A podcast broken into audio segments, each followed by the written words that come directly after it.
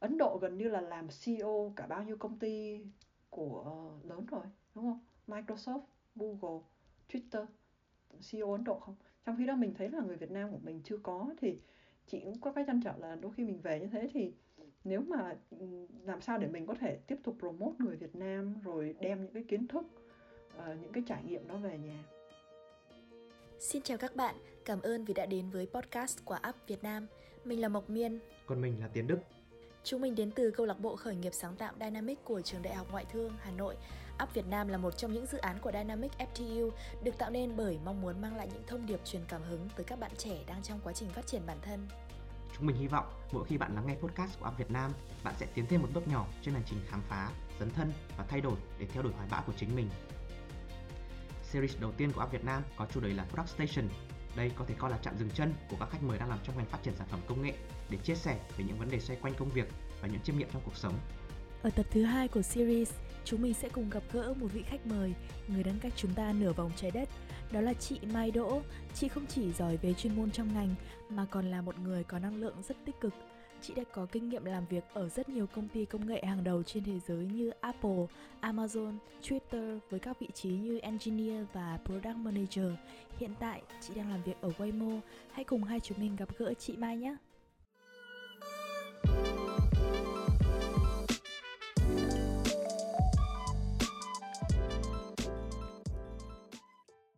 Em chào chị Mai, hôm nay chúng em rất cảm ơn chị vì đã dành thời gian của mình để chia sẻ trên kênh podcast của App Việt Nam. À, chào Miên, chào Tiến Đức và à, chào các à, khán giả của các bạn ạ. À, thường thường chị rất là thích khi được nói chuyện với là các bạn trẻ tại vì cảm thấy là giống như mình sống lại cái quãng thời gian tràn đầy nhiệt huyết của, của thời sinh viên à, nên là à, đây là một cơ hội để uh, chia sẻ những cái những cái vấp ngã những cái thất bại những cái thứ trên con đường thành công và hy vọng là uh, truyền cảm hứng và giúp cho cái thế hệ kế tiếp của các bạn sinh viên các bạn họ đang học tập và theo đuổi cái lĩnh vực công nghệ của Việt Nam cảm thấy là mình có tự tin là mình có thể hoàn toàn có thể làm được. Dạ vâng, em rất cảm ơn chị Mai. Và vậy thì trước khi chúng ta bắt đầu trò chuyện với nhau nhiều hơn thì không biết là chị Mai có thể dành cho các bạn thính giả một câu nói mà chị thích nhất như là một món quà đầu tiên có được không ạ? Ồ, oh, uh, chị uh, luôn có một câu chuyện tâm đắc không chỉ là trong ờ, sự nghiệp mà mỗi khi mà gặp những cái khó khăn hoặc là trong cuộc sống thế đó là uh, không bao giờ để những thứ mà mình không làm được uh, ngăn cản mình làm những thứ mà mình làm được luôn luôn bắt đầu từ cái cái bước nhỏ nhất và em không thể hiểu được là mỗi một hạt cát mình tích góp sẽ đem đến thành công thì tiếng Anh uh, họ dịch là uh, never let things you cannot do stop you from doing what you can. Um, thì à, thật ra đây không phải là câu nói từ chị chị quên mất là lấy từ ai rồi nên là mọi người à, Google và uh, hỏi Uncle Google để tìm coi, coi chủ nhân là ai. Nhưng mà đây là một trong những câu nói mà chị học được uh, từ rất lâu rồi từ hồi chị làm sinh viên và chị cảm thấy là đã theo đuổi theo chị trong suốt cái quá trình đó.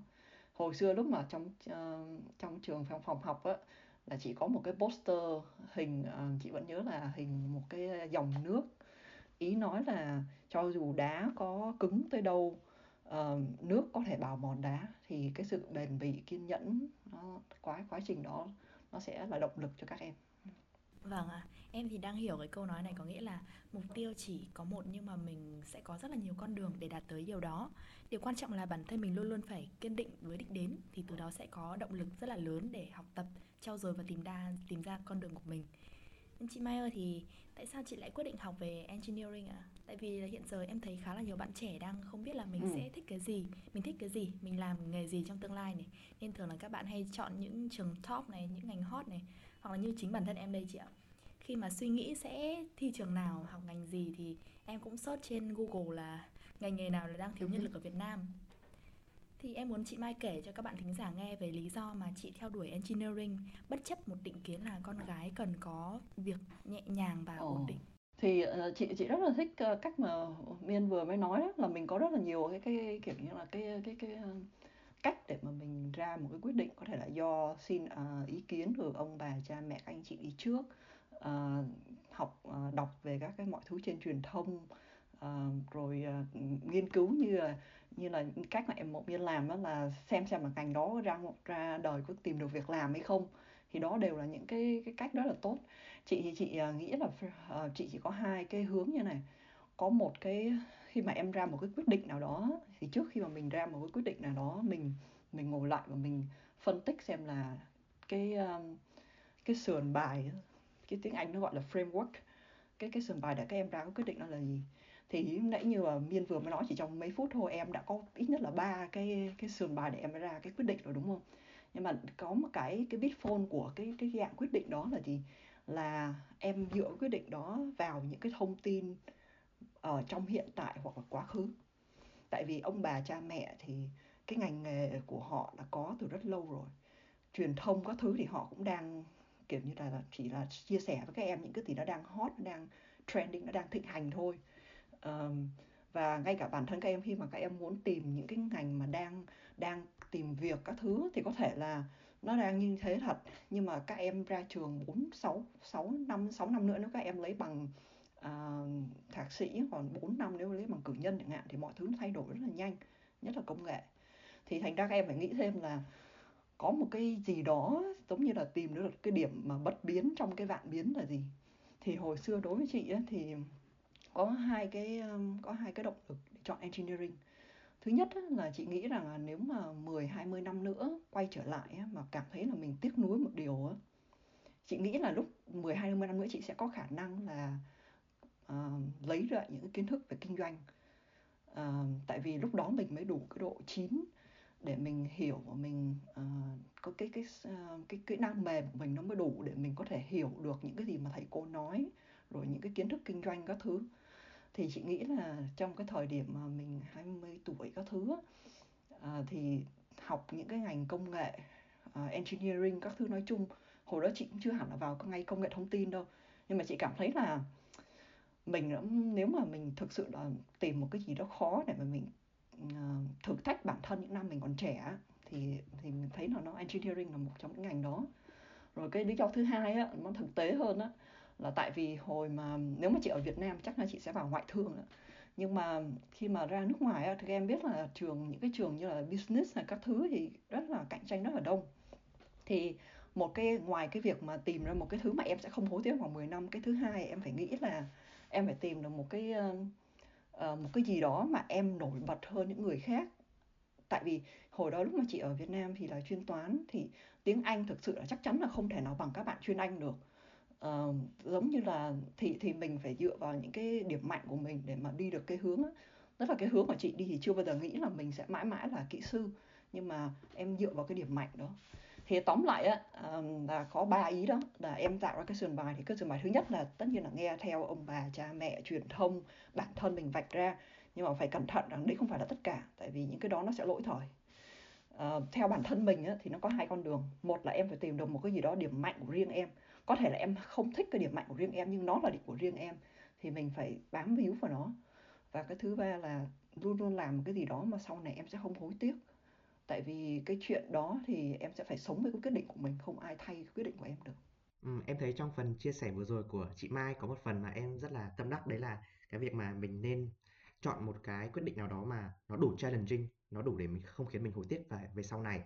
Và thứ hai đó là mình phải dựa trên cái điểm mạnh của mình dựa trên những điểm nổi bật của mình đó để từ đó mình mới có sức để mình cạnh tranh uh-huh. trong cái thị trường lao động sau này ừ, không biết là miên có muốn chia sẻ thêm gì ở phần này không ừ, ở phần này thì em cảm thấy rất là tâm đắc ở một ý mà chị nói là mặc dù có những cái điểm mạnh của mình mình không thích đi mình không thích đi nhưng mà nó là điểm mạnh của mình thì mình vẫn nên tìm hiểu thêm và mình biến nó thành một cái gì đấy mà mình đam mê và mình yêu thích em rất là tâm đắc với cái câu đấy của chị ừ chị nghĩ là uh, đức tiến đức với lại uh, miên ấy, khi mà trong quá trình mà các em uh, bước ra đời ấy, là em không em sẽ bắt đầu hiểu bản thân mình hơn.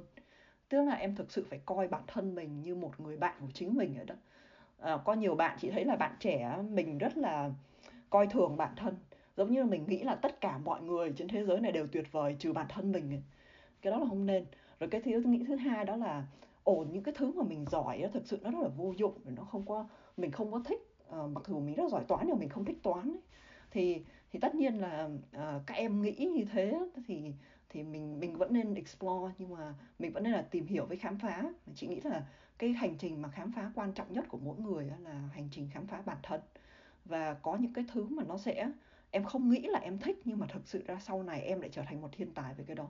Cái đó không ai có thể nói được. Cho nên là đừng có để uh, đừng có để cái định kiến về bản thân hoặc là những cái ảnh hưởng của ờ, của truyền thông định hướng cho mình là ồ ừ, con trai thì phải như thế này con gái thì phải như thế này mình là thế hệ Gen Z thì mình phải như thế này. Tại vì tất cả cái đó thì em sẽ là người định nghĩa đấy, sẽ là người định hướng cho mình. Vâng vậy thì mình cứ luôn là chính mình có đúng không chị? Um, em thấy là cái thời sinh viên của chị Mai khá đặc biệt. Chị không chỉ uh, học xa quê hương đâu mà còn chị còn học ở hai quốc gia khác nhau. Đấy là Singapore và Pháp vậy thì trước tiên mình sẽ nói về câu chuyện ở Singapore trước đi. Um, em biết là trong cái quá trình mình học tập và mình sinh sống ở Singapore thì mình sẽ gặp phải rất là nhiều những khó khăn do những cái rào cản về địa lý này rào cản về ngôn ngữ này. Vậy thì đâu là cái khó khăn mà chị nghĩ rằng nó đã khiến chị thay đổi nhiều nhất và đã khiến chị trưởng thành hơn nhiều nhất ạ? Thật ra ở Singapore là một cái nơi mà ờ, nó có cái điểm ờ, mở cửa ngõ ra thế giới chị uh, hoàn toàn nghĩ là các bạn nào mà sợ đi xa gia đình các thứ thì cứ nên đến thử sinh. Tại vì uh, thật sự là không có cái gì mà khó khăn hết trơn. Chị rất là hy vọng là chị có thể tìm được một cái gì đó khó khăn để mà chị chia sẻ cho các em cho nó đỡ chán nhưng mà sinh nó rất là an toàn. Giống như là em em bước xuống sân bay uh, Changi á em có thể bỏ bỏ dép ra khỏi đi chân đất cũng được. Anh cảm thấy nó an toàn ở mức đó đó. Giống như nó về nhà vậy á. Mọi thứ nó nó rất là sạch sẽ rất là an ninh uh, người sinh thì họ nói tiếng uh, tiếng Anh kiểu như là dạng như là Singlish nhưng mà chính vì như thế nên là nó mới nó lại dễ nghe cho người Việt. Các bạn nam à, các bạn uh, nước ngoài rất là khó nghe người sinh nói chuyện nhưng mà người Việt mình chị không hiểu sao tại vì mình nói tiếng Anh nó cũng không hẳn cho chuẩn. Nhưng mà nghe các bạn sinh nói cảm thấy nó dễ thương lắm cảm thấy nó, nó dễ nghe lắm. Thì uh, chị chỉ nghĩ là cái cái duy nhất mà cái gọi là cái khó khăn có thể đi là cái môi trường cạnh tranh uh, lúc mà ở, ở NGS thì uh, thời có rất nhiều các bạn Trung Quốc rất giỏi uh, các bạn Ấn Độ. Uh, khối mà lúc mà đến lúc mà chị vào cái khóa mà engineering uh, về industrial engineering á chỉ có mình chị là người Việt Nam. Thì thì cảm thấy là cái uh, lúc đó mình không để ý là mình đến từ đâu nhưng mà lúc nào có cái cái sự là ồ mình cố gắng là đại diện cho các thứ mà sau mình học các thứ cảm thấy nó khó khăn thì cái đó là cái khó khăn trong học tập. Uh, cái khó khăn thứ hai là vấn đề tài chính tại vì một trong lý do mà hồi đó chị uh, chọn Singapore là tại vì rớt tất cả những thứ khác. Mà lý do mà rớt tất cả những thứ khác là chị chỉ có thể nộp vào những cái trường mà họ cho hoàn toàn học bổng hoặc là gần như là gia đình không phải um, không phải đóng gì. Uh, có những cái trường họ cho đến 80% mà chị vẫn phải vẫn phải từ chối. Thì thành ra là uh, đến khoảng năm thứ hai năm thứ ba thì gia đình cũng kiểu như không không dám uh, gọi điện phải không không bỏ tiền xin tiền mẹ nữa cứ nhìn cái số tiền trong tài khoản nó vơi đi là phải nghĩ đến là ồ mình phải làm cái gì tiếp theo. Và và một trong những thứ mà chị nghĩ là mình không thể nào mà bỏ phí cái thời gian uh, sinh viên để mà chăm chăm đi chỉ đi kiếm tiền được. Hồi đó là cũng làm thêm các thứ. Nhưng mà chị nghĩ rằng là cái khoảng thời gian này nó quý báu. Mình phải tìm được một cái cách đi khác một cái hướng đi khác để mà mình vẫn có thể học mình vẫn có thể tận hưởng cái cái sự khám phá cái chinh phục cái thế giới này. Nhưng mà mình không không bị uh, quá vướng mắc bởi đồng tiền. Thì uh, những cái chăn trở ngày đó của thời sinh viên ở sinh nói chung á những cái cơ hội có rất nhiều. Thì bắt đầu đi tìm hiểu và đó là lý do mà sao chị chị đã đi pháp. Là tại vì nếu mà chỉ ở sinh không á thì phải sẽ phải um, tìm nhiều cách để bươn trải các thứ để để đi học. Uh, phải đi tìm một cái học bổng nào đó ở úc ở mỹ ở pháp để đi tiếp. Thì uh, trong những cái chương trình học thì again cái chương trình học ở pháp nó nó stand out là tại vì chị nghĩ lại là có khi đến lúc mà mình trưởng thành biết đâu châu Âu nó lại biến mất. Hồi đó không hiểu sao đã nghe tin ở đâu nghe nghĩ là châu Âu nó đang đi xuống lắm rồi. Thế là chị mới nghĩ trong bụng là sau này đi học thì chắc là mình đi ra trường mình sẽ cố gắng đi sang Mỹ để làm thì thôi từ từ cũng sẽ khám phá được Mỹ.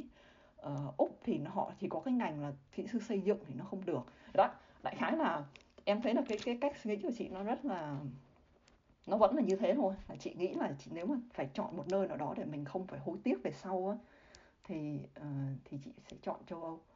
Thì uh, tóm lại đó là hai cái lý do cái thời, cái thời sinh viên ở sinh là cái chăn trở cơm áo gạo tiền như tất cả mọi người đã từng đi qua thời sinh viên. Và cái thứ hai là vẫn muốn là mình mình không bị cái đồng tiền hoặc là những cái khó khăn trong cuộc sống uh, kéo lại cái ước mơ của mình thì chị chọn đi pháp vậy thì cái việc mà chị chọn đi pháp ấy chị bảo là đó là một cái như là một cái bước chuyển mình của chị vậy thì cụ thể là nó đã, đã mang đến những cái điều mới mẻ gì đối với chị ạ? Chị nghĩ là thời học uh, chuyển mình đi Pháp á, là nó dạy cho chị một cách là cách học giống như là uh, hồi chị nghĩ là cho dù mình ở trong trường đại học cấp 3, cấp 2 á có một cái thứ mà mình cứ sai lầm là mình nghĩ là mình học để lấy kiến thức rồi mình qua một cái kỳ thi đó mình dẹp nó qua một bên. Thật ra cái việc học là cả đời. Thì đến một lúc nếu mà em dồn cái lúc mà thời ở Pháp cái căng thẳng là chị phải thi vào các trường ở Pháp chứ không phải tự nhiên họ nhận. Giống như là phải thi đại học thêm một lần nữa mà cái các cái kỳ thi đại học của Pháp không phải là ngồi viết mà sẽ có một kỳ thi là lên bảng viết tức là họ đưa cho em một bài toán uh, lý gì đó. Thầy cô sẽ nói là cầm cái bài này lên bảng trình bày luôn cái cách giải của mày chứ không phải là ngồi viết thì uh, và phải làm bằng tiếng Pháp. Mà hồi đó tiếng Anh đã thấy tiếng Anh của mình đã thấy rất là kinh khủng rồi. Chị không có học tiếng Pháp hồi mà ở ở Việt Nam nên là bắt đầu sang sinh mới học tiếng Pháp cơ mà. Thì kiểu như là khi mà em đối diện với một cái thứ là cái kỳ thi đại học nó đã hết là căng thẳng rồi. Mà ở đây sau khi mà kỳ thi viết nó còn có kỳ thi gọi là oral tức là kỳ thi ờ, miệng á. Mà miệng ở đây là họ đưa cho mình một cái bài toán lên trên bảng đứng đó giải trước mặt thầy vừa giải đến đâu vừa nói chuyện với thầy tới đó và nói bằng tiếng pháp. Thì khi mà em em đọc học cái kiểu đó sao em mới nghĩ là những cái cách học của mình ngày xưa không thể nào không thể nào học cái kiểu đó được. Nếu mà mình học như thế mình sẽ không bao giờ đạt được cái uh, cái này. Thì thành ra là cái một trong những cái thứ thay đổi chị nhiều nhất đó là chị phải tìm tìm lại cách học. Chị phải ngồi nghiên cứu là cái cách học khác là gì. Thì trong đó thì chị tìm được những cái thứ như là mind mapping rồi speed reading rồi những cái những cái chị thử rất là nhiều cách đó, để mà mình thực sự là phải học lại cái cách học. À, thì đó là cái thứ nhất. Cái thứ hai là à, có những cái thứ mà đúng mà thời đó ở pháp thì à, bắt đầu đi học thì thật ra thứ bảy chủ nhật thì thầy thầy sẽ sẽ phải đi học thêm. Chỉ hồi đầu chỉ nghĩ trong bụng quá đi sang sinh rồi mà lại còn phải đi học thêm thứ bảy chủ nhật. Nhưng mà thứ bảy chủ nhật là đi lội luyện tiếng pháp với lại đi uh, luyện toán của tiếng pháp xong rồi mùa hè thì họ sẽ gửi mình sang uh, sang hai có khoảng hai ba kỳ nó gọi là immersion tức là uh, trải nghiệm tiếng pháp á, để cho mình mình học tiếng nó nhanh hơn. Thì chị mới nghiệm ra một điều là cái cách cái phương pháp học của người pháp á, là họ sẽ thả cho em vào nước xong mày mày đạp đạp đạp đạp đến khi mình chết đuối mình ngáp ngáp mình sẽ ra. Đó là cách học tiếng pháp em. Vào lớp cô thầy cô không nói một chữ tiếng việt nào hết không nói một chữ tiếng anh nào hết luôn. Tất cả tất cả ngôn ngữ là nhưng mà thế lại nhanh thế cho nên là nói chung là cái cái mà chị rút được nhất là trong cái thời gian học ở tiếng pháp là uh, mỗi người có một cách học riêng. Chị không biết là mỗi ờ, uh, thế nào để giải thích cho các em nhưng mà trong cái quá trình thời sinh viên rồi nhất là sau này bắt đầu đi làm các em sẽ thấy là uh, các em phải nghiên cứu là cái cách học nào cái cách cập nhật kiến thức nào nó nó enjoyable nó nó nó làm cho mình cảm thấy thích thú nhất làm cho mình cảm thấy nhanh nhất. Và mỗi cách này các em phải tìm ra. Thì tốt nhất là thời đại học là nên tìm hiểu cái đó. Tại vì uh, thời sinh viên á em sẽ có rất là nhiều cái cơ hội những nhiều cái kỳ thi để mà em thử coi cái cách học nào nó tốt cho mình. Sau này khi mà nếu mà em chọn lĩnh vực công nghệ á, thì tin mừng cho các em đó là tiền chắc chắn là kiếm được. Công việc thì rất là tốt nhưng mà lúc nào cũng phải học ngày nào cũng phải học. Không có không có thì cái cái chỉ cần là một năm thôi tất cả những cái cái công nghệ các thứ nó thay đổi hết. Em ra phỏng vấn với công ty á họ biết là em không cập nhật là chết. Ngay cả em phỏng vấn năm nói chuyện với đội á nhất là nếu mà em làm quản lý sản phẩm mà đội kỹ sư họ cảm thấy là em không có cập nhật là chết. Cho nên là cái cách học nếu mà đã chọn lĩnh vực công nghệ á, thì cái một cái mà chị cảm thấy là uh, rất là may là hồi đó chọn cái chương trình này á, là tại vì cái cái việc mà thi nó quá khó đi đến nỗi mà mình cái cách học hiện tại của mình mình không thể dùng được và nó nó bắt chị phải nghĩ ra một cách khác. Ừ. vâng. Sau phần chia sẻ vừa rồi của chị Mai thì em thấy là kể cả mình dù bất kỳ mình làm một cái lĩnh vực gì, mình học lĩnh vực gì thì mình đều phải học hết, mình phải đều phải học, không học cái này thì học cái kia. Và cái cách học nó rất là quan trọng. Em nhận ra điều đó từ khi em bắt đầu lên đại học ấy bởi vì khi mà lên đại học rồi thì em phải tham gia rất nhiều hoạt động khác. Em không chỉ cắm mắt vào việc học không, nên là em không thể sử dụng cái cách học từ hồi cấp 2 được, cấp 3 được đó và em đã phải thay đổi. Và em nghĩ là cái sự thích nghi đấy nó rất là quan trọng với mình trong tương lai. Bản thân em thì thấy là cái cách học thực sự rất là quan trọng chị ạ. Khi mà em lên đại học cũng như vậy mình phải thay đổi cách học từ bị động thời phổ thông lên một cách học chủ động hơn. Đại học là vì thích để thích nghi với nhịp sống với nhịp học tập ở trên đại học với cả nhịp học tập những thứ khó hơn mà mình phải vươn tới ở trong những dự định sắp tới của của chính bản thân em chị ạ. Uhm, em thấy là chị trải nghiệm ở Singapore và Pháp này thì chị nhận thấy là cái sự khác nhau tiêu biểu mà chị nhận thấy giữa hai nền văn hóa của châu Á và châu Âu là gì ạ? Ừ, chị nghĩ châu Á mình học mình rất là gọi là nhồi nhét kiến thức giống như là ừ, nếu mà nếu mà phải một cái thang điểm duy nhất để việc để mà đo lường sự giỏi á, là bạn nào nhớ tốt là được cho dù là em thi chị um, kiểu như là em thi học sinh giỏi thành phố các thứ kiểu như cái sự thông minh á cuối cùng á, ngay cả khi em giải toán đi nữa cũng là do em đã nhìn được bao nhiêu cái bài toán giống giống như vậy để mà em tìm ra cái cách giải tương tự. Nhưng mà khi mẹ chị ở pháp á, chị nhớ rất nhớ là các thầy cô uh, thời đó chị học á họ thay đổi hoàn toàn cái cách mà tiếp nhận về kiến thức. Tức là có hai thứ họ rất là quan trọng. Nhất là cái cái niềm cái tình yêu về kiến thức tức là họ nghĩ là đấy giống như là một cái hành trình giống như là một cái cái sự trải nghiệm cái bản thân cái kiến thức nó nó đẹp như thế. Thì khi mà em ngồi trong một cái lớp mà các thầy cô dạy à, như hồi chị học về những cái ngay cả triết học hay là các thứ thì rất hay là các thầy cô mình mình cảm thấy là cái tình yêu về cái ngôn ngữ của họ nó nó truyền lửa qua cái cái cách dạy của họ. Um, thì họ um, và nó có rất nhiều cái thứ là họ không coi như là không có cái gì là đúng hoàn toàn hết. Tất cả mọi thứ đều chỉ là một cái sự giả định và cái cái toàn bộ cái nền tảng kiến thức của con người được xây dựng từ những cái viên gạch giả định đó. Thành ra là khi mà họ nhìn kiến thức theo cái cách đó họ mở cho sinh viên cái cái sự đối chất với lại thầy cô giáo. Còn uh, đối với châu Á thì không chỉ là nhồi nhét mà kiểu nhớ nhiều mà giống như là em coi như một số thứ là chân lý giống như là không có gì có thể thay đổi sau đó mình học mình học uh, Euclid ờ, mãi trong khoảng cấp 3 xong mình mới phát hiện ra là có cái một cái, cái nền toán học nó tên là phi Euclid thì trong cái nền toán học đó tất cả những cái định luật mà mình học đó là ừ, giống như ngay cả những cái thứ đơn giản như là giữa hai điểm chỉ có một đường thẳng cái đó cũng không đúng nữa. Thì thì chị nói là cái đó là cái khác khác biệt mà chị cảm thấy lớn nhất đó là uh, ở châu Âu và ở nước ngoài nói chung đó, họ họ luyện tập cho sinh viên cái khả năng tư duy và khả năng đối chất ở đây em không nghĩa không có nghĩa là lúc nào em cũng coi như mình hơn người nhưng mà em cũng không coi bất kỳ một cái gì là cái chân lý tuyệt đối hết. Tại vì thực sự ra không có một cái gì là đúng tuyệt đối hết. Thì chị cảm thấy là khi mà mình ra đời á cái cách suy nghĩ đó nó rất là tốt cho các em. Tại vì à, ngay cả khi mà em đúng em nghĩ là mình đúng gần như 80 90 phần trăm rồi cái cái 10 phần trăm còn lại nó có thể thay đổi tất cả mọi thứ. Cho nên là mình nếu mà cái kiểu như mình học mà mình từ 20 năm ở cuộc đời mình được huấn luyện là trên đời nó chỉ có một thứ một cái câu trả lời đúng thôi và em nhiệm vụ của em là phải đi tìm cái câu trả lời đúng đó. Thì nó nó chị cảm thấy là cái cái cái cái cái lối mòn tư duy á nó nó đi theo mình rất lâu. Thì uh, thì hồi hai năm ở pháp cái chị nghĩ là cái cái, cái hai thứ chị học được nhiều nhất đó là thứ nhất là không có cái gì đúng tuyệt đối hết trơn tất cả mọi thứ nó được xây dựng từ các cái định luật à, mình phải đối chất mình phải hiểu nó là gì. Và cái thứ hai là cái tình yêu cho kiến thức. Đó là lần đầu tiên mới cảm thấy rằng là ồ, kiến thức với lại các thứ nó đáng yêu ấy. Chứ không phải là cái kiểu như là nhồi nhét gồng gánh tụi nó như là hồi ờ, hồi còn đi học cấp 3 ừ.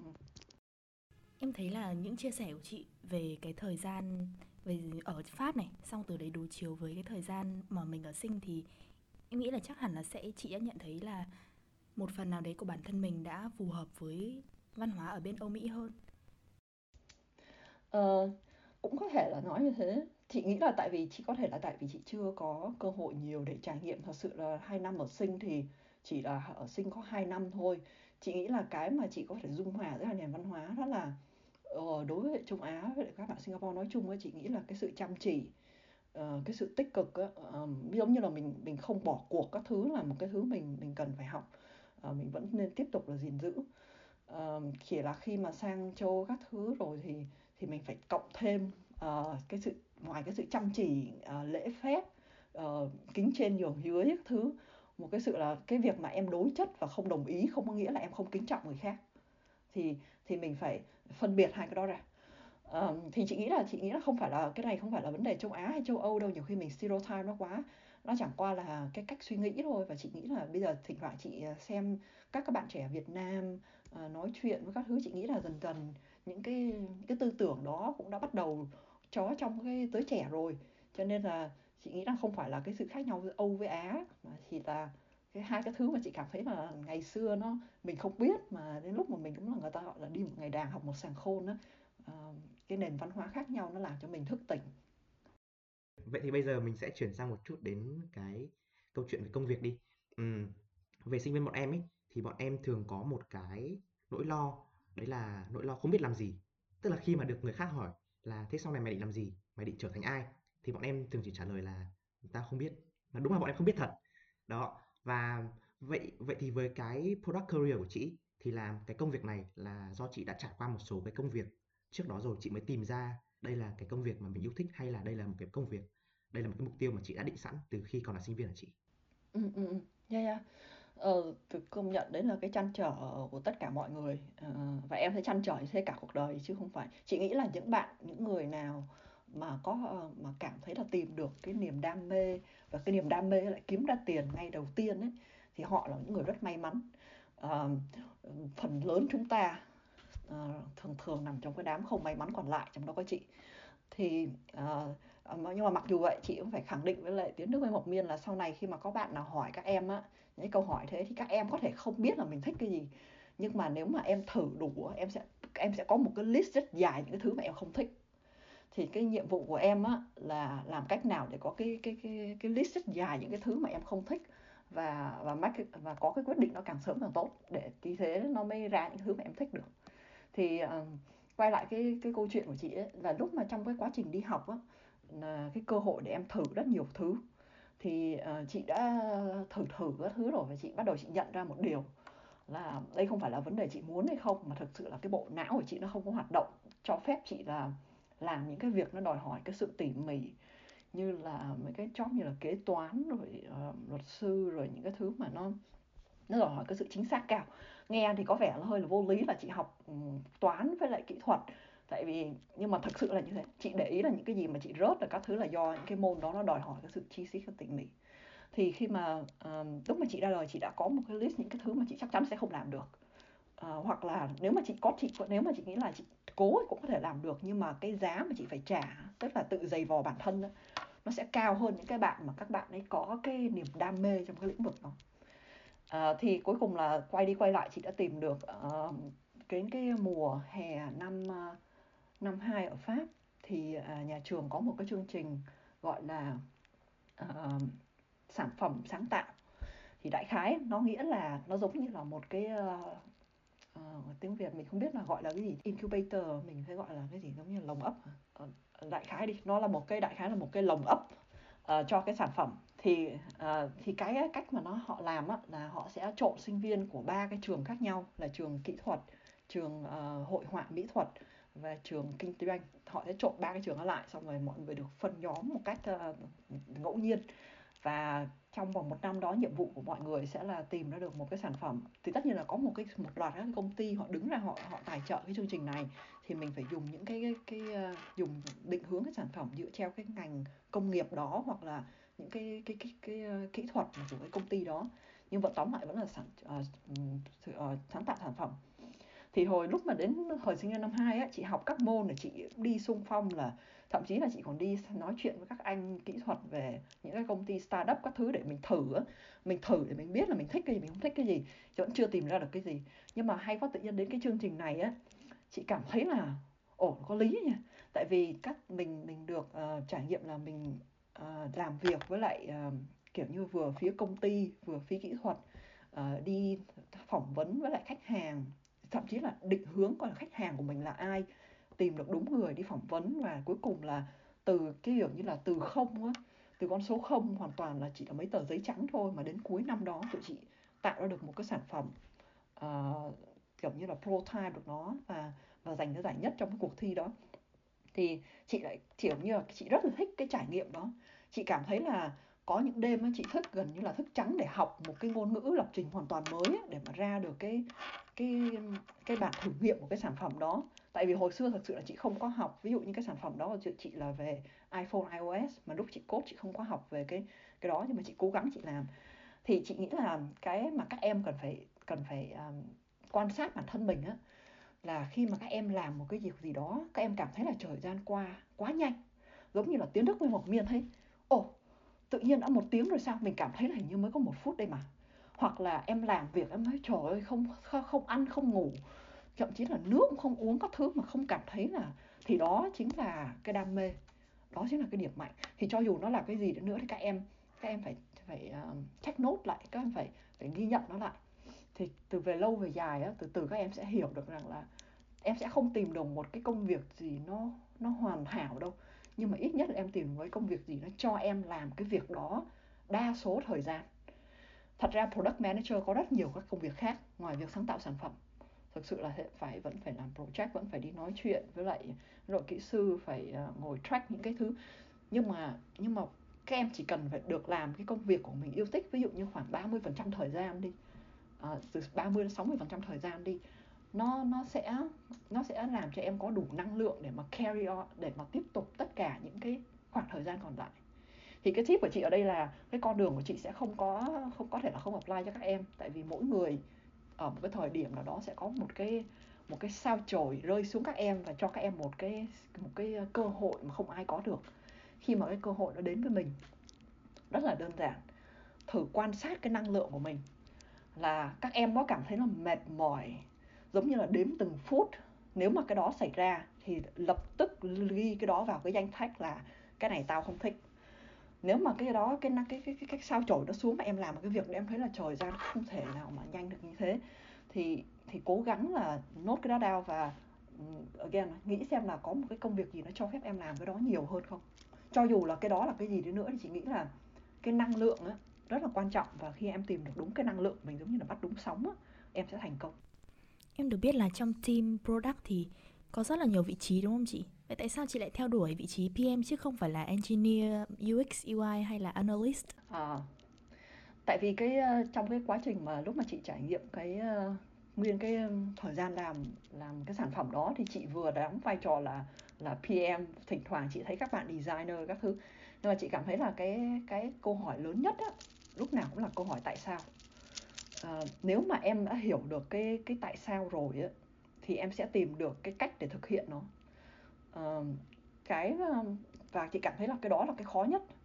Thì thì khi mà em là một kỹ sư rất giỏi các thứ em hoàn toàn có thể tạo ra được một sản phẩm nhưng có thể là em tạo ra cái sản phẩm đó nó không nó khoảng sự hoặc là nó không đúng với lại cái nó tự nhiên tiếng nó gọi là cái product market fit nó không có solve cái problem it's a good solution for something else um, nhưng mà chị hồi đó chị muốn là nếu mà mình làm một cái gì đó cống hiến đó, thì mình muốn tìm hiểu được cái mục đích và uh, cái giá trị của nó.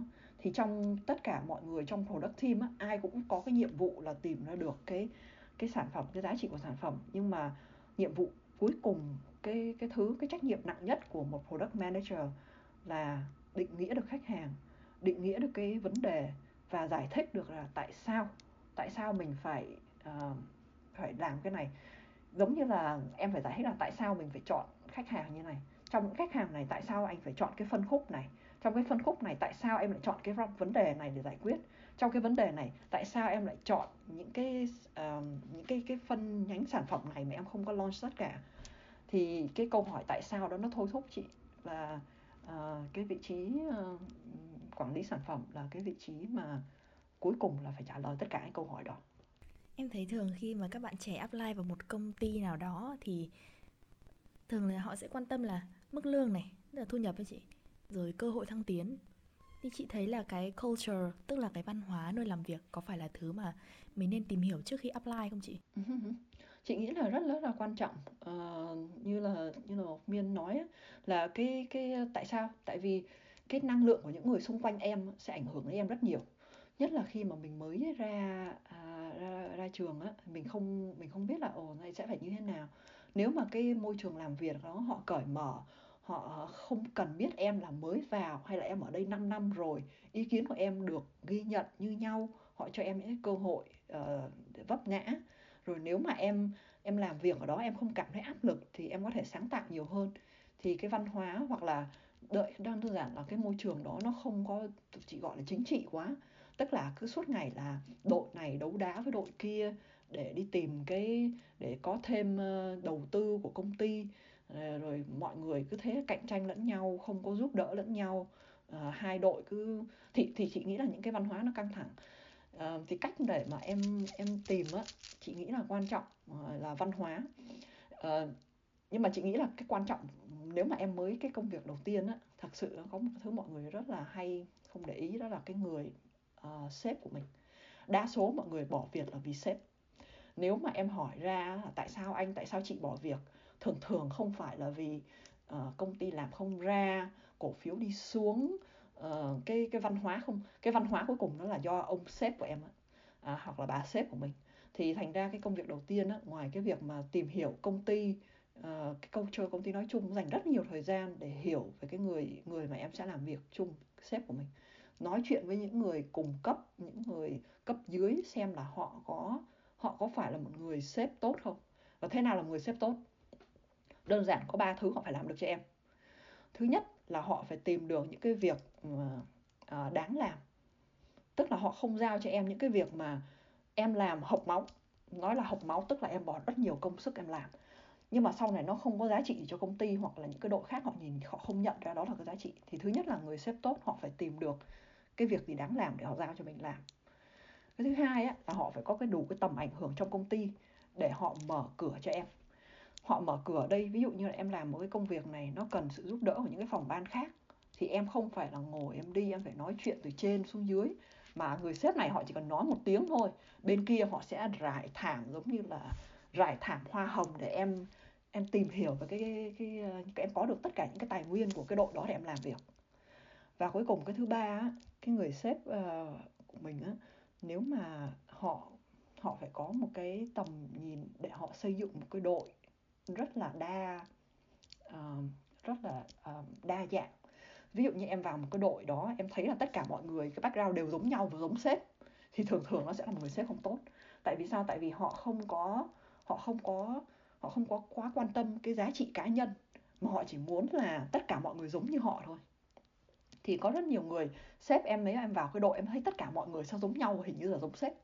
Thì thường thường nếu mà em thách cái đó là tức là nếu mà em ra một cái ý kiến người sếp đó họ sẽ không ra không có trân trọng cái ý kiến của em. Tại vì họ chỉ muốn là em làm theo ý họ thôi. Thì tóm lại đó đó là ba thứ mà em phải rất là cụ thể khi mà em tìm một cái, cái công việc á. Cái việc mà văn hóa đôi khi nó rất là mông lung tại vì ai cũng sẽ nói tốt về công ty của mình và cái thật ra cái văn hóa ở công ty nó khá là xa cái người mà ảnh hưởng đến em nhiều nhất là người sếp của mình. Thì nhớ là chỉ là ba cái thứ đó là chắc chắn là cái người sếp đó họ chọn được đúng việc họ có được cái cái tầm ảnh hưởng của công ty và cái đội của họ có cái gọi là diversity thì cái ý kiến của em mới được trân trọng. Vậy thì từ cái chia sẻ của chị Mai vừa rồi thì em rút ra được uh, những cái điều mà mình cần lưu ý khi mà mình ờ, apply vào một công việc. Ngoài những cái thứ như là lương bổng này rồi là văn hóa của công ty ra thì còn một thứ rất quan trọng đấy là cái người dẫn đường cái người leader của cái của cái tổ chức đó vâng và những người leader này hay là những cái culture của công ty thì nó ảnh hưởng rất là nhiều đến bản thân mình trong cái quá trình làm việc cũng như là quá trình phát triển bản thân của mình vậy thì uh, những cái người leader hay là những cái culture ở những cái công ty mà chị đã từng làm như là Amazon hay là Twitter thì nó ảnh hưởng như thế nào đến chị? Ừ. Chị có thể chia sẻ cho các bạn thính giả không ạ? Ờ, uh, chị nghĩ là thứ nhất nói về Apple đi thì chị rất là may mắn là thời đó lúc mà khi mà ra đời sinh viên đi làm thì chị nhớ là người ờ, sếp đầu tiên lúc mà chị vào là làm thực tập. Thì chú đó hẹn uh, tại nhà chú gần trường đại học nên lúc phỏng vấn thì chị nói là thôi được rồi mày khỏi phải lên công ty làm gì công ty nó ở nó ở xa tao thấy mày đi uh, xe tội nghiệp thôi tao nhà tao gần đó tao ghé qua trường. Thế là hai người book uh, chị mới book luôn một cái đặt luôn một cái phòng họp ở trong trường đại học nói chuyện. Thì đáng lẽ chỉ định nói chuyện nửa tiếng mà cuối cùng nói chuyện với chú gần 2 tiếng. Tức là mọi người nói chuyện rất là hợp nhau. Mà kiểu như là về cái công việc á, thì chú cảm thấy cái mình cảm thấy là thứ nhất là hợp và chú là một người mà mình có thể tin tưởng được. Thì sau này vào Apple chị có một thứ mà chị rất là nể phục họ đó là chị nói tiếng Anh cho nó chắc nó, nó đúng cái ý nghĩa đó. Là attention to details. Rất là chi tiết nếu mà em nhìn em em ờ, mở một cái iPhone một cái sản phẩm nào đó em thấy là họ để ý từ cái cách bao bì từ cái giống như là cái, cái bóng kính của nó thực sự là như thế. Khi mà vào công ty á, từng một cái tiểu tiết nhỏ nó nó được để ý rất là lớn và em chị thấy là nó nó dạy cho chị rất là nhiều cái bài toán là thực sự mình cứ nói là chỉ có người châu Á là chăm chỉ ấy thực sự không phải đâu. Người người phương Tây á, người Mỹ nếu mà họ họ đặt cái cái mục tiêu đúng rồi á họ cũng rất là tỉ mỉ. Thực sự là họ rất là tỉ mỉ. Và cái attention to details là một trong những cái cái value lớn nhất của Apple. Uh, nó không chỉ là ở cái sản phẩm mà người người khách có thể nhìn thấy được mà ở tất cả những cái khâu mà thậm chí là không bao giờ các em nhìn thấy được. Họ cũng có cái cái sự tỉ mỉ đó. Ở Amazon á thì cái uh, Amazon rất là hay. Là chị cảm thấy là họ rất là thực thực tế có những cái leadership á, có tức là họ có một loạt cái gọi là 14 cái leadership principle là cái phương châm của lãnh đạo. Ai trong trong công ty cũng có thể là nhà lãnh đạo đối với lại cái mục tiêu mình đang làm. Thì trong đó trong tất cả cái cái đó chị thấy có hai cái mà nó nó stand out cho chị nhất. Thứ nhất nó là chị đã dùng tiếng anh để cho nó đúng thôi các em có thể google được chứ nếu mà chị dùng tiếng việt các em sẽ không google được. Um, thứ nhất á, nó là disagree and commit disagree and commit. Ờ, và thứ hai á, là write a lot. Thì disagree and commit á, của Amazon tức là sao? Tức là ừ, khi mà ra một cái ý tưởng như là chị nói hồi trước á, là Mỹ với các họ coi như là cái việc mà uh, không trên đời không có một cái gì đúng tuyệt đối cả. Tất cả mọi thứ nó đều có nhiều mặt của nó. Và nhiệm vụ của em là phải phải suy nghĩ được tất cả cái mặt đó và ra được một cái quyết định một cái một cái lời uh, đề nghị tốt nhất cho công ty. Thì uh, disagree and commit ở đây nghĩa là sao? Tức là trong cái quá trình đó sẽ có rất nhiều những cái cái đấu khẩu qua lại. Nhưng mà nếu mà em cứ em cứ ngồi cãi nhau mãi á nó không đi đến đâu cả.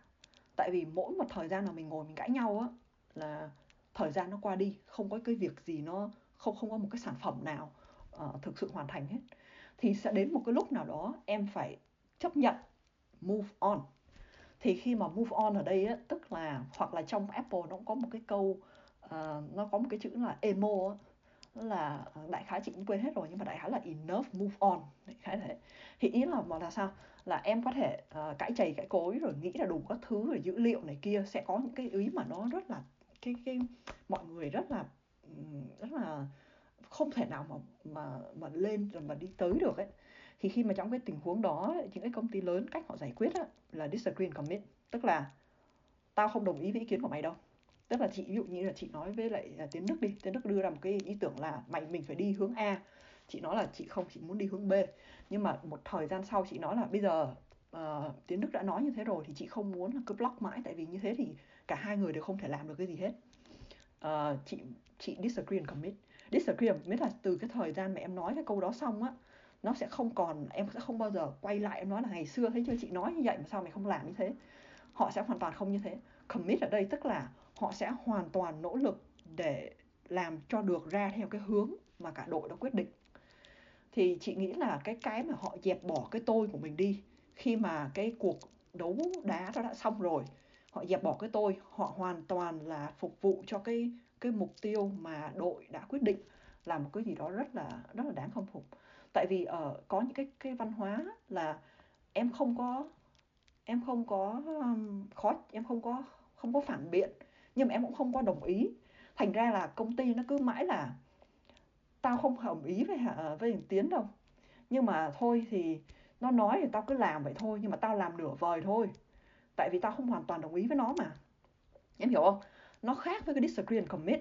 Disagree commit ở đây là chị không đồng ý với tiến uh, với tiến đức nhưng mà mình đã quyết định rồi. Nên là từ giờ trở đi ý kiến của em cũng là ý kiến của chị.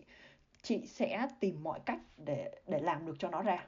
Và nếu mà nó không ra thì hai đứa mình cùng có trách nhiệm như nhau.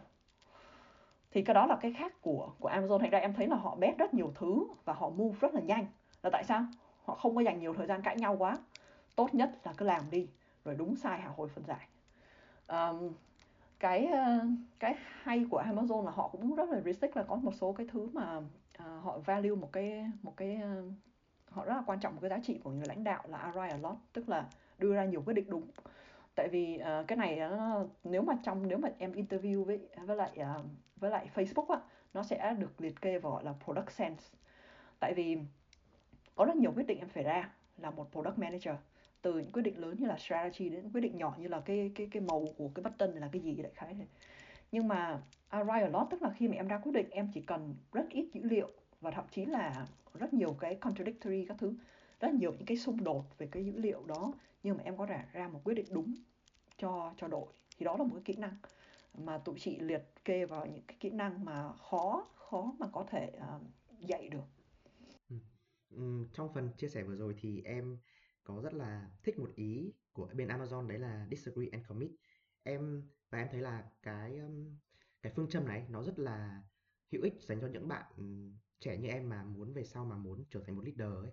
Đó, bởi bởi vì là cái cái việc mà mình dẹp bỏ cái tôi này rồi mình không trách móc cùng nhau, rồi là mình sẽ cùng nhau làm, đi theo cái quyết định của làm đợi của cả team, nó sẽ khiến cho cái team của mình nó sẽ rất là gắn kết và nó sẽ build được một một một cái tinh thần làm việc rất là rất rất là mạnh của của team đó và em và em rất là thích cái ý đó. Uh-huh.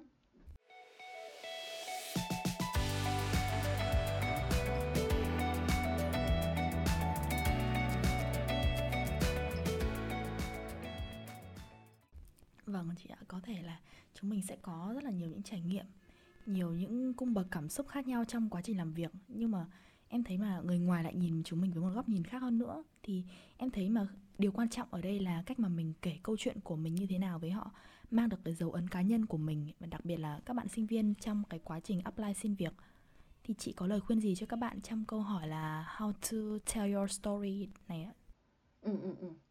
Thì um, thì chị nghĩ là um, có một thứ mà chị thấy các bạn lúc mà chị giờ xem rất là đến bây giờ là chị bắt đầu uh, tuyển người vào cho cho đội á thì chị cảm thấy là hoặc là chị đi những cái phỏng vấn này của của nói chuyện với các bạn này thì chị để ý một thứ là các bạn có một cái cái suy nghĩ là ồ cái uh, những cái gì mà mọi người nghĩ về mình các thứ nó nó thực sự là là những thứ mà mình đạt được. Bây giờ mình không có mình chưa có kinh nghiệm các thứ thì làm sao mà viết được cái gì trên CV bây giờ? Hoặc là uh, mình không có cái uh, kinh nghiệm mà nó nó phù hợp với công việc này mình có nộp được không? Thì như chị nói với lại uh, nghe em á là ừ, nó không phải tức là không có một cái gì là hoàn toàn đúng và hoàn toàn sai hết. Tất cả mọi thứ nó là do cái cái cái sự chắt lọc và những cái gì những câu chuyện mà các em muốn kể. Thì ở đây tức là sao? Tức là ví dụ như trong cái buổi nói chuyện ngày hôm nay đi tại vì mình, ừ, mình tập trung vào sản phẩm chẳng hạn thì chị sẽ chắt lọc những cái những cái những cái nội dung nó uh, nó phù hợp uh, nó thích hợp với các buổi nói chuyện này chị nói tương tự như thế nếu mà em xem cái cái resume của chị nộp cho từng cái vị trí khác nhau có một cái thời điểm á chị có ba cái resume khác nhau. Đó là cái thời điểm mà chị chưa chưa có chắc chắn là chị sẽ đi theo con đường nào. Ví dụ như là product manager hay là làm operation manager hay là làm engineer. Thì em cũng phải như thế. Tức là cái cái có hai cái này. Là con người của em á, có những cái thứ mà nó rất là không có một cái thứ tự nào hết, tại vì em đang trong cái giai đoạn tìm hiểu và tìm kiếm bản thân. Nhưng mà khi mà em nộp vào một cái việc gì đó, em phải có một cái mục tiêu và em phải hiểu được là cái việc đó họ kiềm tiếm cái điểm gì của em. Và em đừng có để cái bản thân của mình trên cái CV mà em phải để cái công việc đó trên cái CV nghĩa là sao? Tất cả những, tất cả những cái dòng, từng chừng, từng dòng, từng chữ trên cái resume đó nó phải phục vụ cho cái công việc đó. Em phải tìm được những cái gì nó liên quan ví dụ như chị ờ, đã từng xem một cái film các bạn là mới ra trường các thứ, nên là bạn để theo cái thứ tự là từ trên xuống dưới tất cả những cái công việc bạn đã làm. Thì khi mà em nhìn vào cái CV em cảm thấy là, ồ, em em làm quá nhiều việc, nhưng mà tại sao nó không có liên quan để đến nhau vậy? Nó lại cũng không liên quan gì với công việc mà mà em đang nộp. Thì cái mà chị đã giải thích cho bạn đó là bây giờ em sửa CV như này. Em cho chị một cái headline tên là product experience. Tất cả những cái việc gì em làm uh, dự án sinh viên ờ, startup rồi advisor tất cả cái gì mà em nghĩ liên quan đến product experience em kéo hết nó ra em để vào một cái cục đó. Em đừng có đi theo cái thứ tự thời gian tại vì nó không khó hiểu. Thì thì đấy là cái cái ví dụ như là rất là cụ thể là là để chị giải thích cho các em là khi mà em đi nộp công việc uh, khi mà em nói chuyện với người khác em luôn luôn phải đặt cái người khác vào cái cái vị trí là họ muốn gì trong cái cv họ muốn nhìn thấy điều gì um, tất nhiên ở đây nó có hai cái ý này. Em phải cẩn thận để em không phải là không phải là nói phép. Tức là những cái nếu mà cái chuyện đó nó không có thật thì không cho vào. Nhưng mà nếu mà em tìm được trong bản thân mình có những cái hành trình đó thì em cần phải giúp cái người đọc họ hiểu em nhanh hơn. Bằng cách là em phải nói được cái cái câu chuyện của mình theo cái yêu cầu của cái công việc đó. Thì um, rồi tất nhiên là về lâu về dài khi mà em làm việc rất nhiều rồi thì sẽ sẽ lúc mà em có quá nhiều thứ thì em phải uh, xóa bớt đi. Tại vì nó sẽ làm cho mọi người cảm thấy là loãng. Thì cái chuyện đó nó chắc là còn còn lâu nhưng mà ít nhất là chị thấy là trong thường thường trong các bạn mới ra trường á thì cái cái advice của chị là đừng uh, là nếu mà em muốn nộp về sản phẩm phải phải chất lọc được tất cả những cái cái thứ mà mình đã làm những cái suy nghĩ. Ví dụ em viết một cái blog mà nó liên quan đến sản phẩm cũng để luôn vào cái phần product experience các thứ. Nhưng mà đừng có ví dụ như là chị nói này là cái nửa đầu cái trang giấy của cái CV rất là quan trọng. Ví dụ em làm em nộp cho product manager mà em để một cái một cái title ví dụ như là support engineer nó đâu có liên quan gì đâu.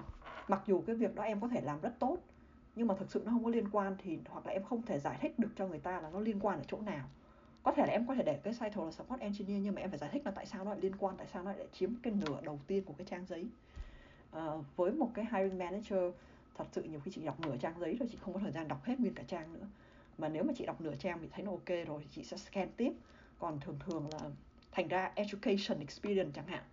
Trừ phi là cái education experience nó liên quan hoặc là em học ở một cái trường nào đó mà nó quá là xuất sắc không có để nó chiếm nửa đầu của trang giấy cho nó xuống phía dưới. Thì thì ý chị nói đây là cái việc mà theo your story uh, nó bắt đầu từ cái việc mà em chuẩn bị cái resume. Rồi từ từ nó sẽ theo em đến phỏng vấn rồi này kia.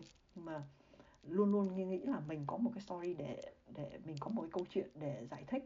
Và đừng có đợi đến lúc mà ô mình phải ra trường khoảng 2 năm thì thì resume của mình mới được các thứ. No no no.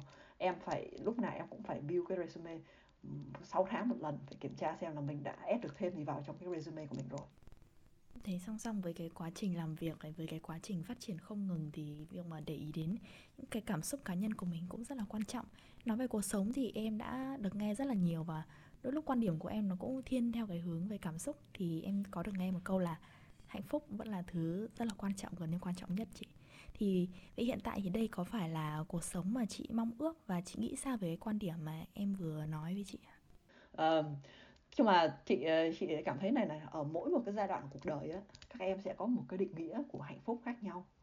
À, và có những cái thứ nó hay như này, này là cái tại cái thời điểm đó cái thời điểm mà em ở ngay cái chỗ đó em không nghĩ nó là hạnh phúc đâu. 5 năm sau nhìn lại em nói trời ơi sao ngày xưa mình hạnh phúc quá. Thành ra là cái cái cái cái định nghĩa của hạnh phúc đôi khi nó nó mông lung như thế như là miên nói nó là ờ, em em em thực sự em không nghĩ là như vậy đâu um, thì uh, việc, việc uh, chị nghĩ là như này cái công việc của product manager á, một ngày nó cho này là thật ra một ngày nó bắt đầu từ uh, hy vọng là uh, không phải lúc nào nó cũng thế nhưng đối chị đôi khi nó bắt đầu từ ngày hôm trước. Tức là kết thúc mà ngày hôm trước thì chị đã phải như là bắt đầu sách nốt là ngày hôm sau cái cái top là phải làm cái gì rồi. À, thậm chí là đôi khi có những cái đợt đó là uh, chuẩn bị là ra sản phẩm hoặc là ra những cái quyết định các lớn các thứ thì ngay cả trong lúc ngủ của chị cũng hình như là chị cũng mơ đến nỗi mà đội của chị nó nói là hình như mày mày mày viết cái proposal này trong lúc mày ngủ phải không? Tại tao mới gặp mày ngày hôm qua nó chưa có trên đời là sao sáng nay đã quá trời vậy? Um, nhưng mà ý ở đây nói là hiện tại trong cái ờ, làm uh, product manager thì một ngày đại khái là như này. Nó sẽ chia ra một phần là rất là nhiều cái ờ, meeting nói chuyện với lại các đội. Ờ, chị rất là cố gắng để làm cho cái meeting đó những cái buổi họp nó hiệu quả bằng cách là thường thường chị sẽ phải uh, viết xuống những cái quyết định hoặc những cái gì mà mình cần làm uh, cho cái meeting đó và cho phép mọi người uh, comment hoặc là nói chuyện trong cái nốt đó đầu tiên. Thì em sẽ thấy là làm như thế á, các bạn kỹ sư nhất là những cái bạn mà không có giỏi về nói năng á, các bạn có cơ hội để thể hiện bản thân và mọi người gần như là biết là ý kiến của nhau như thế nào um, thì chị dành thật ra chị dành rất nhiều thời gian để viết và rất nhiều thời gian để đọc đọc và viết đọc và viết. Um, rồi tiếp theo là là nói chuyện là meeting với lại đội. Sẽ có một số ngày thì tụi chị dùng để uh, uh, gọi là phỏng vấn khách hàng hoặc đi trải nghiệm sản phẩm. Thì đó là những cái buổi mà các bạn uh, bạn research đã set up một cái phòng nói chuyện với khách hàng. Mình có một cái camera chị có thể ngồi đằng sau chị chị yên lặng theo dõi thôi và chị thách nốt thôi. Um, hoặc là có những ngày mà mình đi thực tế để mình xem xem cái sản phẩm đó nó như thế nào. Ví dụ như là hiện tại à, với xe tự động lái chẳng hạn thì chị lái không biết là bao nhiêu chuyến để xem xem là những cái những cái à, những cái vất váp khác nhau của cái kỹ thuật đó. À, hoặc là xuống ngay cả cái công xưởng. Hồi chị làm ở Amazon nó có những cái buổi mà xuống công xưởng lúc hai ba giờ sáng. Tại vì đó là thời điểm mà mình ship hàng tất cả những cái thứ gì mà nó chuẩn bị cho ngày hôm sau mà nếu nó không thành công nó ở thời điểm đó. Thì thành ra một ngày của product manager nó rất là đa dạng. À, em phải cố gắng tức là chị luôn luôn câm niệm một điều á là nếu mà một người người quản lý sản phẩm nói là mình không có thời gian thực sự ra là họ không có thể họ không biết cách uh, prioritize. Những cái người mà em thấy là họ có thể họ um, prioritize tiếng hai đứa giúp chị coi tiếng việt nó gọi là gì? Ừ, đặt thứ tự ưu tiên. À, nếu mà em đặt được cái đúng cái thứ tự ưu tiên á thì mọi thứ rồi nó sẽ vào đâu vào đó thôi còn những người mà em em gặp mọi người mọi người nói là chết tao không có thời gian các thứ. Thì em phải hiểu ngay trong đầu là người đó thực sự là họ có quá nhiều cái thứ tự trong đầu mà họ không thể nào họ đạt được cái họ không biết cách nói không hoặc là họ không biết cách nói ờ, không biết cách uh, sắp xếp cái thứ tự ưu tiên trong công việc của mình. Thì uh, làm product manager là thế ngày nào em cũng em cũng giống như là constantly đặt câu hỏi mình đang mình đang làm gì? Những cái việc mình làm có đáng thời gian của mình làm không? Tại sao mình đang làm cái này?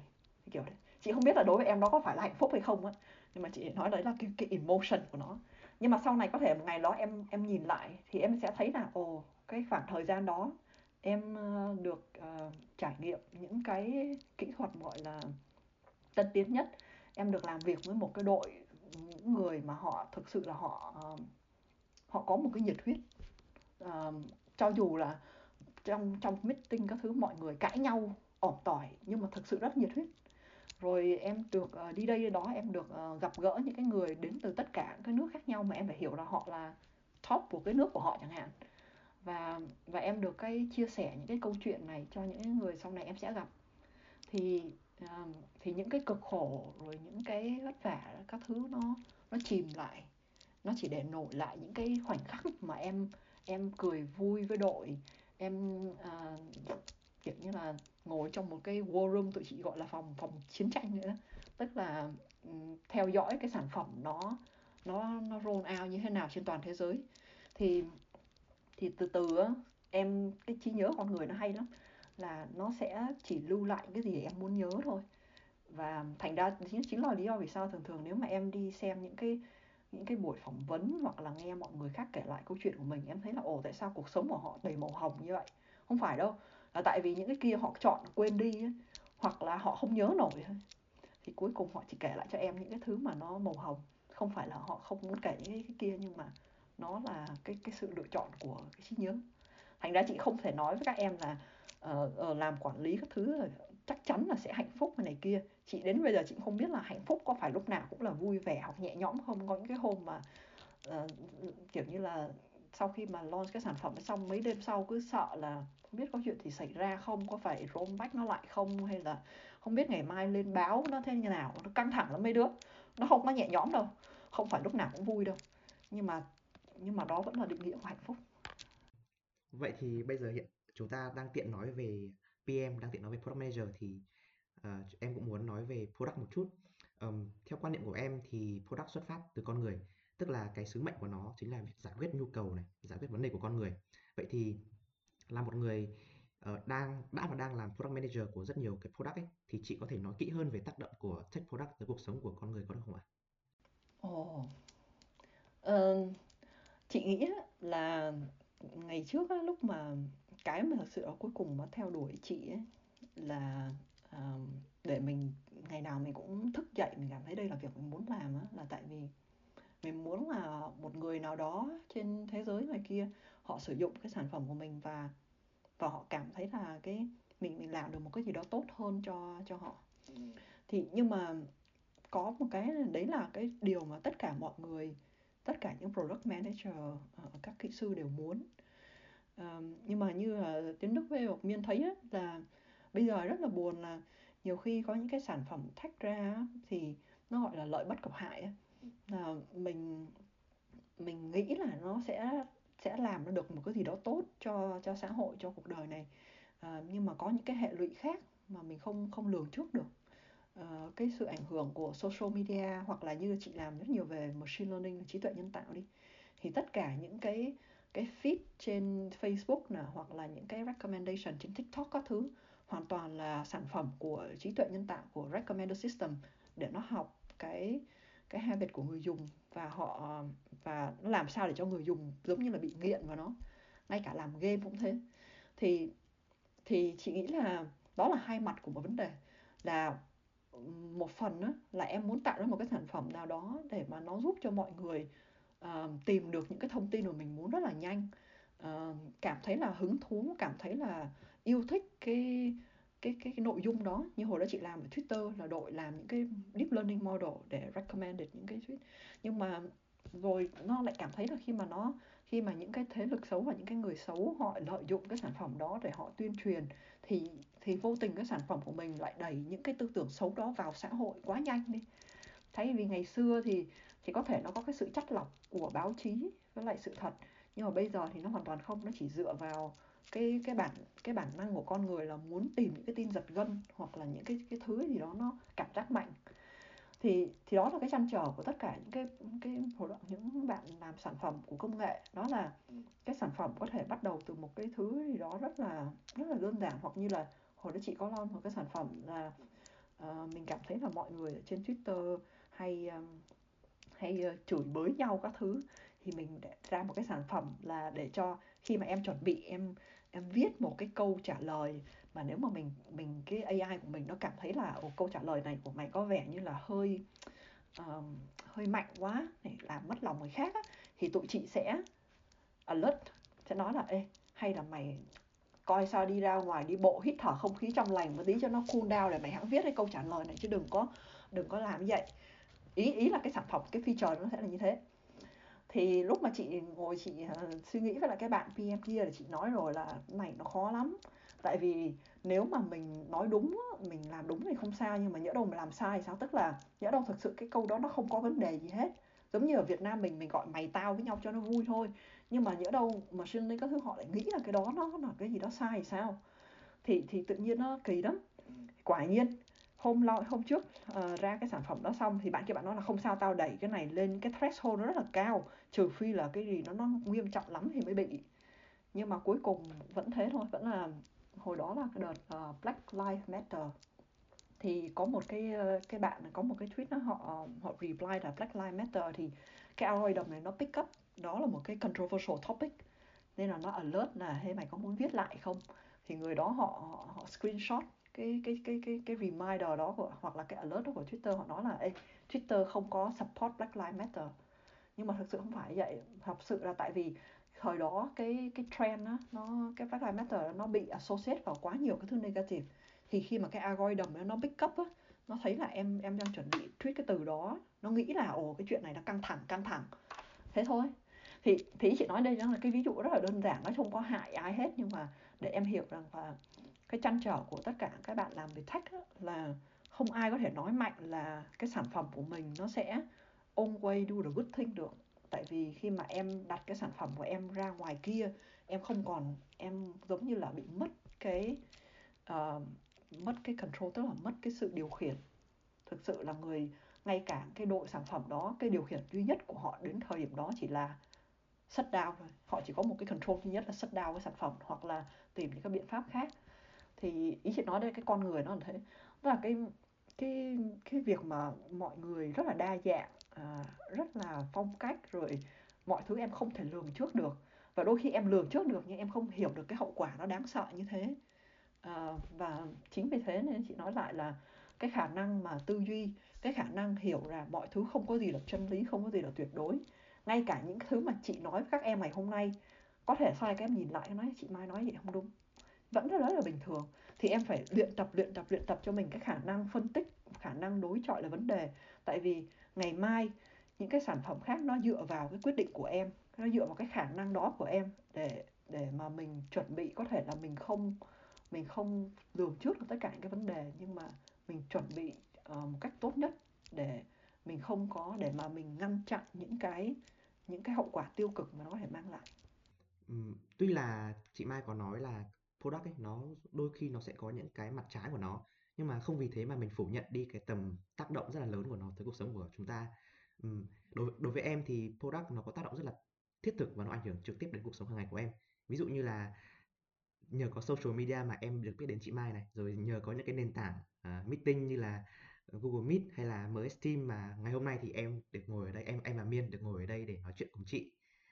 Um, và uh, để mà một cái product nó có thể à, tác động được đến mọi ngóc ngách của cuộc sống ấy thì cần có một cái yếu tố quan trọng đấy là machine learning vậy thì khi mà nghe đến đến cái thuật ngữ này thì nhiều bạn sẽ cảm thấy là nó là một cái gì đấy rất là khó vậy thì theo theo chị Mai thì nó có thực sự khó như là chúng ta hay nghĩ không ạ?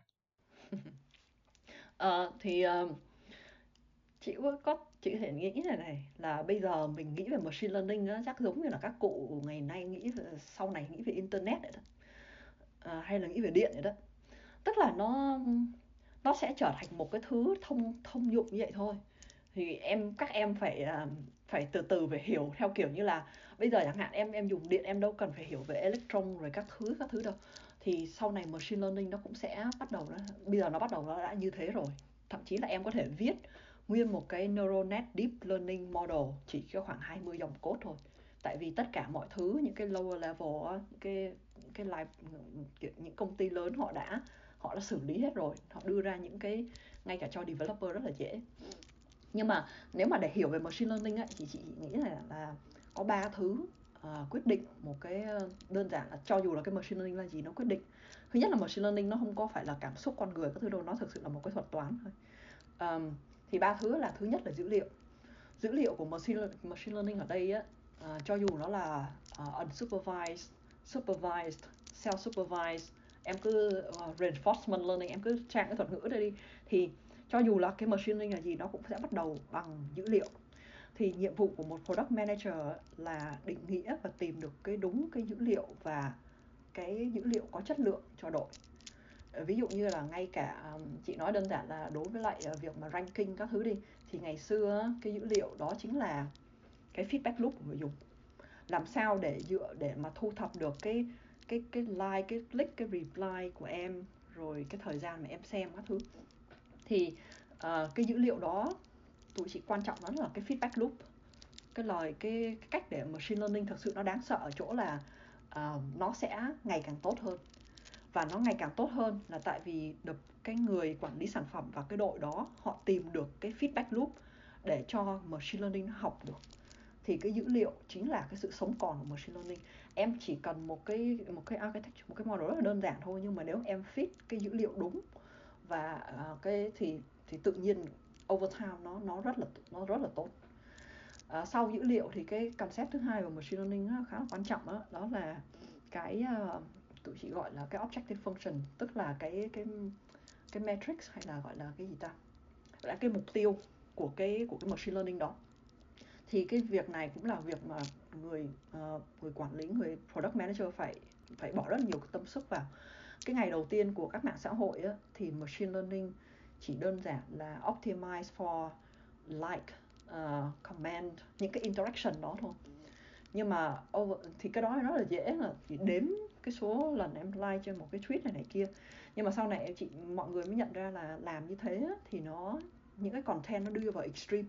Thường thường những cái content mà rất là extreme á, thì nó sẽ extreme đấy tức là nó nó có thể là cực kỳ tốt hoặc là cực kỳ xấu mà thường thường là cực kỳ xấu nhiều hơn á. Thì nó tạo ra rất nhiều những cái cái, cái tương tác tại vì cái cái con người giống như là cái bản năng của mình là mình bị mình bị thu hút bởi những cái thứ gì đó nó nó cực đoan. Phải nói thẳng là nó cực đoan. Cho nên sau này á, chính vì cái cái sự sai lầm, tức là cái, không phải sai lầm mà chính là cái cái khởi thủy đầu của tất cả các cái recommender system. Recommender system đây là những cái cái cái thuật toán mà nó rank sản phẩm. Nó dựa vào cái algorithm là mọi người chú trọng vào cái tương tác. Thì khi mà nó nó tập trung chú ý chú ý chú ý chú ý là mình phải lấy được nhiều tương tác càng nhiều tương tác càng tốt. Vô tình nó ranh toàn những cái thứ cực đoan không.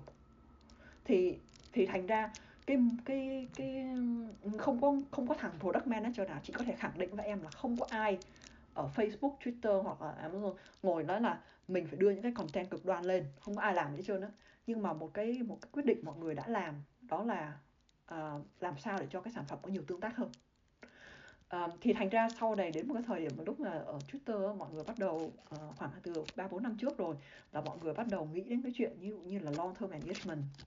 Tức là không chỉ là tương tác ngắn hạn mà tương tác dài hạn hoặc là những cái thứ gọi là value added là cái nội dung đó nó có tính chất giải uh, tính chất giải trí có tính chất cộng đồng có làm cho mình làm tốt hơn mình học thêm được cái gì đó. Thì chị thấy là đội Twitter vừa rồi có có lon một cái sản phẩm đó là cái là về tương tác dài hạn. Đấy. tức là bắt đầu họ nghĩ lại về những cái objective function mang tính chất dài hạn và nó nó lâu dài hơn. Thì đó sau dữ liệu thì cái thì cái tương cái sự gọi là cái mục tiêu của cái model đó là cái thứ hai để em hiểu về machine learning. À, và cái cuối cùng thì là chính là cái bản thân cái model đó thôi. Thì cái đến lúc mà thật sự nói được là cái model code á, thì uh, ngay cả đội kỹ sư có nhiều khi các bạn cũng không ấy đâu. Các bạn phải dùng tụi chị phải dùng đến gọi là research scientist là những cái nhà khoa học để các bạn ấy tìm hiểu cái thuật toán để mà đưa ra những cái architecture đúng. Nhưng mà thật ra nó cũng không có phức tạp như thế. Tại vì thường thường khi Google hoặc những cái researcher khi mà họ tìm ra được một cái architecture giống như một cái kiến trúc của cái model á, họ sẽ publish uh, họ sẽ đưa ra cái paper và họ sẽ có một cái GitHub để em có thể ngồi em thử thì thành ra chị thấy là đối với lại product manager em có thể hiểu một chút về model architecture hoặc những cái khác thứ nhưng mà cuối cùng ra cái nhiệm vụ lớn nhất của mình là uh, tạo được cái feedback loop tạo được cái dữ liệu và um, và cố gắng là challenge cái cái objective cái tức là cái mục tiêu của cái của cái mô hình đó với đội. Ừ. Uh, em nghĩ là những cái chia sẻ của chị Mai vừa rồi về machine learning sẽ rất là uh, hữu ích và sẽ giúp các bạn mà như em đang muốn tìm hiểu về machine learning sẽ cảm thấy là sẽ có thêm động lực để tìm hiểu về nó hơn. Và sau khi mà chúng ta vừa nghe một loạt các cái thông tin về machine learning thì em nghĩ là chúng ta sẽ sẽ cần một khoảng thời gian để à, thư giãn một chút về cái câu chuyện về tương lai đi. Chúng ta sẽ nói về câu chuyện về tương lai nhiều hơn đi. Vậy thì phần này chắc là em sẽ nhường một miên ạ. Hiện tại thì em cũng như Đức là được biết là chị Mai vẫn đang đảm nhận vị trí Product Manager ở Waymo. Không biết là chị Mai có thể chia sẻ mục tiêu hay dự định tiếp theo của chị không về có thể là chị có dự định về Việt Nam không ạ hay là chị vẫn tiếp tục ở Mỹ và tiếp tục làm việc ạ? Ừ, ờ, câu hỏi rất là rất là hay. Chị ờ, chị luôn luôn canh cánh là làm cách nào để mà ờ, đóng góp để mà um, cho dù mình không ở Việt Nam hay là mình trở về Việt Nam tìm mọi cách để để uh, để contribute cho cho đất nước. Uh, thật ra năm về trước á, chị cũng đã có nhiều lần uh, từ thời mà Việt Nam có Uber hoặc là những cái uh, Apple có thứ là luôn luôn tìm cách làm sao đó để uh, để mình có thể về để và tìm tìm cách để mà uh, chị nghĩ là mình đã đi xa như thế rồi ấy. Uh, những cái gì mình đã được thấy rồi và bây giờ mình muốn về để đóng góp. Chỉ là đến lúc mà chị vượt Waymo á, chị lại cảm thấy một cái vấn đề lớn hơn, không chỉ là vấn đề của Việt Nam mà vấn đề tất cả mọi người là thật sự là rất có không có đủ không có đủ các bạn ờ, nữ trong các cái lĩnh vực công nghệ. Và ờ, người Việt Nam mình ở Mỹ hoặc là các nước công nghệ nói chung thật sự rất là giỏi nhưng mà không không có nhiều. Thì thì đôi khi chị lại rằng xé theo kiểu như là nếu mà chị ở đây giống như là chị tạo một cái bàn đạp để cho để cho các bạn có có thể tự tin là là có một người Việt Nam mình có thể làm được điều đó. Và nếu mà các em có ngày nào đó nộp vào Waymo hoặc là một vài những công ty ở Mỹ mà chị đã từng làm thì chị có cái contact để chị có thể giúp đỡ và uh, và và và lót đường cho cho cho mọi người. Thì chị nghĩ là đôi khi cái chăn trở của chị ở đây ấy là mình không biết là mình về Việt Nam mình có thể làm được uh, đến bao nhiêu nhưng mà mình biết rằng là nếu mà mình ở đây á, thực sự á, là là sẽ tốt cho một số bạn Việt Nam. Giống như là lúc mà chị ở Twitter á, chị tuyển chị cũng có tuyển được các bạn Việt Nam vào. Hoặc là khi hiện tại như chị ở Waymo khi mà chị tuyển thì chị cũng reach out cho cộng đồng Việt Nam là à, các bạn nộp đi. Um, thậm chí là khi mà chị tuyển người cho ở Waymo á, chị nói với lại đội ờ, đội recruiter HR á, là trong hai ba tuần đầu tiên này chị chỉ nói chuyện với lại underrepresented group thôi. Underrepresented group á, tức là à, mỗi một công ty nó có một cái định kiến riêng nhưng mà ý của ờ, đối với quy mô hiện tại là ví dụ như là woman là phụ nữ nè những bạn uh, da màu uh, những người bạn châu Phi uh, Asian thì trong vòng 2 tuần đó là chị thật sự là block cái cái pipeline để mà chỉ chỉ nói chuyện với lại những cái candidate đó thôi. Thì ý là chị đây là đôi khi á, các anh chị ờ, chị nghĩ là những anh chị nào có khả năng mà vì gia đình các thứ có thể về Việt Nam thì uh, thì là rất rất tốt. Chị luôn luôn tìm kiếm những cái cái cơ hội để có thể trở về và đóng góp. Cả gia đình là ở đang ở Việt Nam hết bên này chỉ có chị với ông xã thôi. Uh, ba mẹ chắc chắn là không có mặn mòi sang Mỹ đâu các cụ sang Mỹ thấy chán các thứ. Uh, nhưng mà đến một lúc đó chị lại cảm thấy rằng là giống như là mình mình đi học mình đã đi xa như thế rồi ấy mà mình chưa cảm thấy là mình đưa được cái cái thế hệ tiếp theo của người Việt Nam lên. Chứ giống như em đi sang đây, em thấy các bạn Ấn Độ Ấn Độ gần như là làm CEO cả bao nhiêu công ty của ờ, lớn rồi, đúng không? Microsoft, Google, Twitter CEO Ấn Độ không? Hoặc là các bạn Trung Quốc cũng giữ nhất những cái vị trí lớn. Trong khi đó mình thấy là người Việt Nam của mình chưa có, thì chị cũng có cái chăn trở là đôi khi mình về như thế thì nếu mà làm sao để mình có thể tiếp tục promote người Việt Nam rồi đem những cái kiến thức uh, những cái trải nghiệm đó về nhà? Thì chị không có cái cái cái con đường gọi là quá là mà nhưng mà chị nghĩ rằng là 10 năm quay lại đây á, cái mà chị muốn nhìn thấy á, là đi những cái công ty lớn sẽ bắt đầu có người Việt Nam. Cho dù là em làm việc ở Việt Nam ở công ty nước ngoài hoặc là em làm việc trong cái tập đoàn ấy và cái cái sự cái um, tài năng của người Việt Nam mình sẽ bắt đầu được công nhận trên cái thị trường quốc tế. Và nếu mà bỏ là Việt Nam không Việt Nam thì chị trước mắt là chị muốn là nhiều phụ nữ uh, có cái uh, có cái sự uh, có một cái sự nghiệp trong công nghệ mà nó vững vàng hơn. Thì chính vì thế là như là một miên với tiến đức đó là uh, để, để các em hiểu rằng là những người trước như anh chị rất là luôn luôn rất là sẵn sàng để nói chuyện và giúp đỡ cho các em. Thì thành ra là cái message ở đây là uh, lúc nào cũng cũng reach out cho các anh chị người Việt Nam ở bên này uh, để xem hỏi là các anh mình có thể giúp được gì không? Nếu mà các anh chị có cái gì đó vượt thêm cái khả năng của mình có thể giúp được thì đấy chính là cái lý do thật sự lấy là cái lý do lớn nhất mà mình mình muốn ở lại đây để mà uh, để mình cống mình tiếp tục uh, phát triển bản thân và tìm được cái cách để giúp cho người Việt ở ở nước ngoài em nghĩ là không chỉ chị Mai đâu mà tất cả những cái anh chị đi trước và các cái kể cả thế hệ trẻ hiện tại đều muốn là cái tri thức đều muốn tài năng của người Việt được gọi là vươn rộng ra thế giới. Và à, bản thân em thì tuy là bây giờ em chưa có đủ cái khả năng để làm việc đó nhưng mà à, em tin là trong tương lai thì với cái sự cố gắng của mình thì bọn em có thể làm được cái việc đó. Và đến đây thì buổi trò chuyện hôm nay thì cũng đã đến phần kết thúc à, đại diện cho app Việt Nam. Chúng em rất cảm ơn chị Mai vì đã dành thời gian À, để chia sẻ những cái thông tin về học tập về công việc và về cuộc sống của chị với đến với chúng em và đến với các bạn thính giả của Việt Nam Việt Nam. Và chúng em tin rằng là những cái trải nghiệm mà chị vừa kể cho chúng em sẽ giúp các bạn không chỉ là nâng cao kiến thức chuyên môn này mà còn giúp các bạn có thể đối mặt với những cái khó khăn rồi là sẽ kiên định hơn với, với mục tiêu của mình. Và một lần nữa thì em làm biên rất cảm ơn chị đã dành cho chúng em thời gian để có buổi chuyện ngày hôm nay. Cảm ơn hai đứa sau khi lắng nghe cuộc trò chuyện của hai chúng mình với chị Mai Đỗ, chắc hẳn bạn đã hiểu ra được nhiều điều rồi phải không? Chúng mình tin rằng những chia sẻ của chị sẽ giúp bạn rất nhiều trong quá trình học tập và công việc sau này, hay chỉ đơn giản là giúp bạn cảm thấy nhẹ nhàng hơn trong hành trình cố gắng của mình, rằng bạn đang làm đúng rồi. Hãy cứ tiếp tục và nỗ lực hết mình các bạn nhé. Cảm ơn các bạn đã lắng nghe podcast của Am Việt Nam. Hãy đón chờ chúng mình trong những tập tiếp theo nhé.